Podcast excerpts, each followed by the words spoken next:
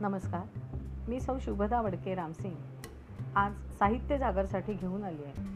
महाराष्ट्र टाईम्समधील ठाणे परिसर ह्या पुरवणीतील शनिवारच्या नऊ ऑक्टोबर दोन हजार एकवीसच्या अंकातील अनिल अनेजा अर्थबोध. हा कवडसे या सदरातील अनुजा संख्ये घोडके लिखित लेख. गिराहिकांनी दिलेल्या नोटा समजत नाहीत. मग मी घरूनच नोटांचं वर्गीकरण करून आणायचो. आणि दहा रुपयांच्या नोटा शर्टच्या खिशात वीस रुपयांच्या पॅन्टच्या एका खिशात तर पन्नास रुपयांच्या दुसऱ्या खिशात अशा सर्व प्रकारच्या वेगवेगळ्या ठिकाणी ठेवायचो. चर्चगेटला फोर्ड भागात दोन वर्षांपूर्वी टेलिफोन बूथ चालवणारे दादाभाऊ कुटे सांगत होते. ग्राहकाचा फोन करून झाल्यावर किंवा हवं ते सामान घेऊन झाल्यावर दिलेली नोट कितीची आहे हे ते विचारून घे. आणि मग त्या त्या खिशातून एक नोट काढून त्याचं माप घेऊन दिलेल्या नोटेची खात्री करून घे. यातही धोका होताच. जुनी वीस आणि नवी पाचशेची नोट लांबी रुंदीने अगदी सारखी. जर एखाद वेळी ही वीसची की पाचशेची असा संभ्रम निर्माण झालाच तर ते ग्राहकांकडून पैसे घ्यायला हात पुढे करण्यापूर्वीच मोठ्याने ओरडून विचारत कितने का नोट दे रहे हो? खणखणीत आवाजात उत्तर ऐकू येईपर्यंत तो प्रश्न विचारायचा आणि इतर ग्राहकांचं लक्ष जाईल याची काळजी घ्यायची. जेणेकरून जर एखादं गिरायक फसवू पाहत असेल तर तसं करू धजावणार नाही.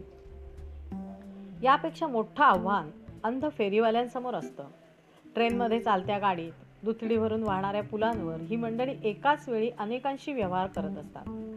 अनेकदा विक्रेत्यांना दिसत नाही म्हणून त्यांच्या पुढ्यातलं सामान घेऊन पळणाऱ्यांचा सुद्धा अनुभव गाठीशी असलेली ही मंडळी.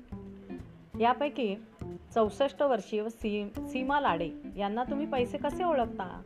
असं विचारलं तर त्या म्हणाल्या मी बोरिवलीच्या पुलावर खेळणी pass cover A T M cover अशा अनेक वस्तू विकायचे.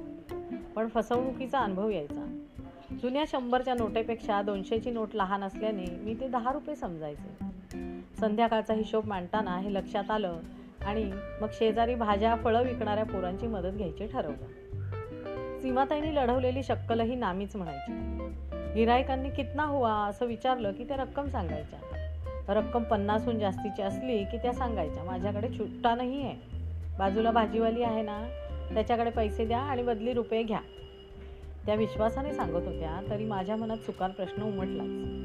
ज्यावर विश्वास टाकला तोच प्रामाणिक नसला तर? अशी उदाहरणं थोडकी आहेत का? खरंच कोविड काळापूर्वी आर्थिक व्यवहाराचं माध्यम हार्ड कॅश असायचे. आपण थेट खरेदी विक्री करायचो.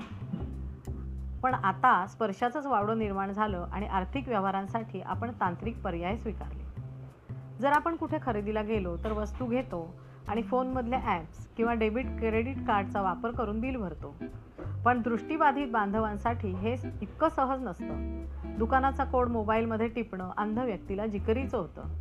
ही वेळखाऊ प्रक्रिया असल्याने दुकानातील माणसं त्यांचा फोन स्वतःच हाताळतात आणि त्या अंध व्यक्तीला तो अनोळखी इस्माच्या हाती सोपवावा लागतोही मग ए टी एम व क्रेडिट कार्ड का नाही वापरत? असा प्रश्न तुम्हाला पडेल. पण ही प्रक्रिया बटनवाले पॉज मशीन असताना सोपी होती. हल्ली पॉज मशीन टचस्क्रीन आहे. अशा खरेदी झालेली असूनही त्याहीपेक्षा महत्त्वाचं म्हणजे खात्यावर पैसे असूनही दृष्टीबाधित व्यक्तीला सोबत असलेल्या डोळस माणसाला किंवा तिथल्या दुकानदाराला आपलं अतिशय गोपनीय असलेलं कार्ड किंवा ॲपचे तपशील सांगावे लागतात. बिलिंगसाठी लाईनीत असलेली माणसं स्वतः बिल करणारी व्यक्ती आणि न जाणू कित्येकांसोबत ही माहिती शेअर होते. चुकून फोनवर ए टी एम पिन सांगितला आणि खातं झाडून पुसून साफ झाल्याच्या घटना काय कमी आहेत? पण हा धोका पत्करावाच लागतो. यावर हार्ड कॅश हा सुद्धा पर्याय उरलेला नाही. पूर्वी जेव्हा हार्ड कॅश ए टी एमच्या मदतीने आपण बँकिंग सोपासकारांशिवाय काढायला लागलो तेव्हा प्रशांत नाईक या अंशतः दृष्टीबाधित तरुणाने X R C V C या कंपनीतर्फे ए टी एम मशीन बोलकी करता येतील का? या प्रश्नाचा अभ्यास केला आणि तो यशस्वीपणे सोडवला सुद्धा. ए टी एम मशीन बोलती करण्यासाठी आवश्यक असलेली सॉफ्टवेअर त्यांनी विकसित केली. पण काळानुरूप या मशीनचं स्वरूपही बदलत गेलं. आणि पैसे काढण्यापुरतंच नव्हे तर खात्यावर पैसे टाकण्यासाठी पासबुक भरून घेण्यासाठी अशी अनेकविध यंत्र बँकात आली. खरं तर बोलक्या ए टी एम्सकडेच हल्लीच्या काळात दुर्लक्ष झालेलं आढळतं आहे अशात नव्याने येणारं प्रत्येक मशीन विकसित करायला लागण्यापेक्षा त्या बनवताना दृष्टीबाधित व्यक्तीचा विचार केला गेला पाहिजे. शिवाय बँकांमध्ये जे दृष्टीबाधित लोक काम करत आहेत त्यांच्या या प्रकारच्या सॉफ्टवेअर्स वा ॲप्स विकसित करताना समावेश करून घेतला तर या समस्या बऱ्याच अंशी कमी होतील असं प्रशांत नाईक म्हणतात. खरं तर वीस पंचवीस वर्षांपूर्वी अंध अपंगांच्या आर्थिक व्यवहारांचा मूलभूत हक्कांमध्ये समावेशही नव्हता. परंतु दोन हजार आठमध्ये ही तरतूद झाली आणि त्यानंतर सहज हाताळता येणारं चलन बदललं. याची सुरुवात नाण्यांपासून झाली. पूर्वी एक रुपयांचं नाणं गोल आणि तुलनेनं लहान. दोन रुपयांचं नाणं षटकोनी तर पाच रुपयांचं नाणं छोटं पण जाड होतं. नाण्यांच्या आकारात बदल झाला आणि सर्व नाणी लहान आणि एकसारखीच झाली. नोटाबंदीने तर कहरच केला. बाजारात आलेलं नवं चलन अंध व्यक्तींसाठी हाताळायला कठीण असल्याने त्यावर आर बी आय आणि सरकारने उचित तोडगा काढावा. यासाठी all India conf confederation of blind S I C B आणि blind graduate forum of India B G F I या संस्थांनी प्रयत्नांची पराकाष्ठा केली पण तू काहीच झालं नाही. मग डॉक्टर अनिल अनेजा यांनी सरकार आणि आर बी आय विरुद्ध दिल्ली उच्च न्यायालयात एस आय सी बीतर्फे दावा दाखल केला. यावर न्यायालयाच्या आदेशावरून आर बी आयने नोटा ओळखणारं एक मनी नामक ॲप उपलब्ध करून दिलं.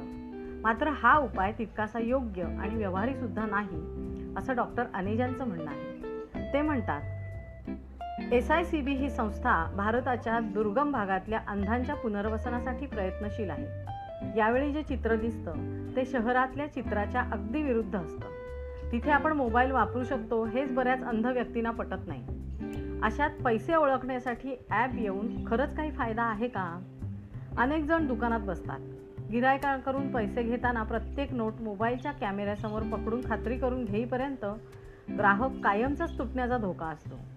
शिवाय दिवसाअखेरीस जर एखाद्याकडे बरेच पैसे जमले तर एक एक नोट मोबाईलमध्ये तपासत बसणं अशक्य होतं. कारण अंध व्यक्ती फोन कानाशी धरून दोन्ही हातांचा वापर करूनच हाताळू शकते. या इतरांच्या दृष्टिकोनातून क्षुल्लक असलेल्या बाबी अंधांसाठी मात्र समस्या ठरतात. डॉक्टर अनिल अनेजा हे स्वतः दृष्टीबाधित असून ते ए आय सी बीचे अध्यक्ष आहेत. शिवाय दिल्ली विद्यापीठात इंग्रजीचे प्राध्यापक सुद्धा आहेत. आणि अंधांच्या आर्थिक व्यवहाराच्या मूलभूत हक्कांसाठी छेडलेल्या लढाईचा सरकार आणि आर बी आयला अर्थबोध होऊन त्यांना आणि पर्यायाने आम्हा सर्वच अंध बांधवांना यश लाभो हीच सदिच्छा.